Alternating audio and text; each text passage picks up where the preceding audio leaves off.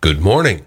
A Mifflin County man is facing drug charges after he was caught selling methamphetamine to a confidential informant. 22-year-old Nicholas Walker was arrested and then arraigned on multiple counts, including manufacturing with intent to deliver a controlled substance, criminal use of a communication facility, and possession of a controlled substance.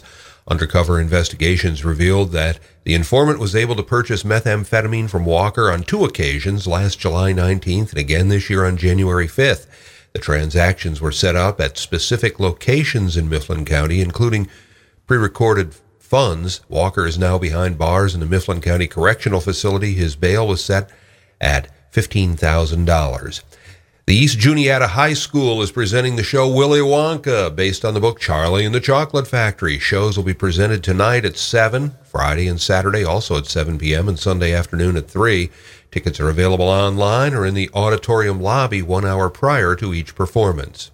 And some somber news this morning. The Burnham Bulldogs special needs football team mourns the loss of one of its veteran players and Hall of Famer, Eddie, better known as Fast Eddie Renninger, who started with the Bulldogs about 20 years ago as a quiet force on the field. Organizers say that as a running back and middle linebacker, he consistently gave 110%, never questioning his coach's instructions.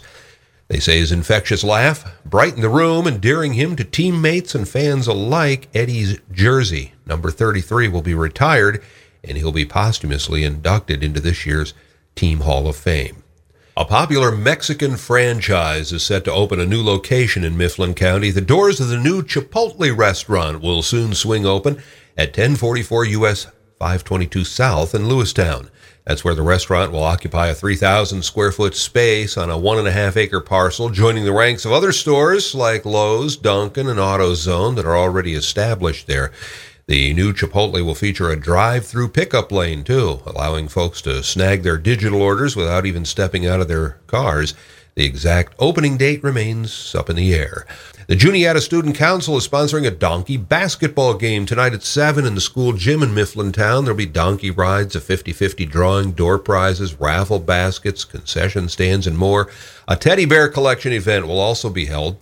The teddy bears will be donated to the local state police barracks for kids involved in accidents. Tickets are $8 in advance, $10 tonight at the door. With Merf Radio News, I'm Ed Highstead.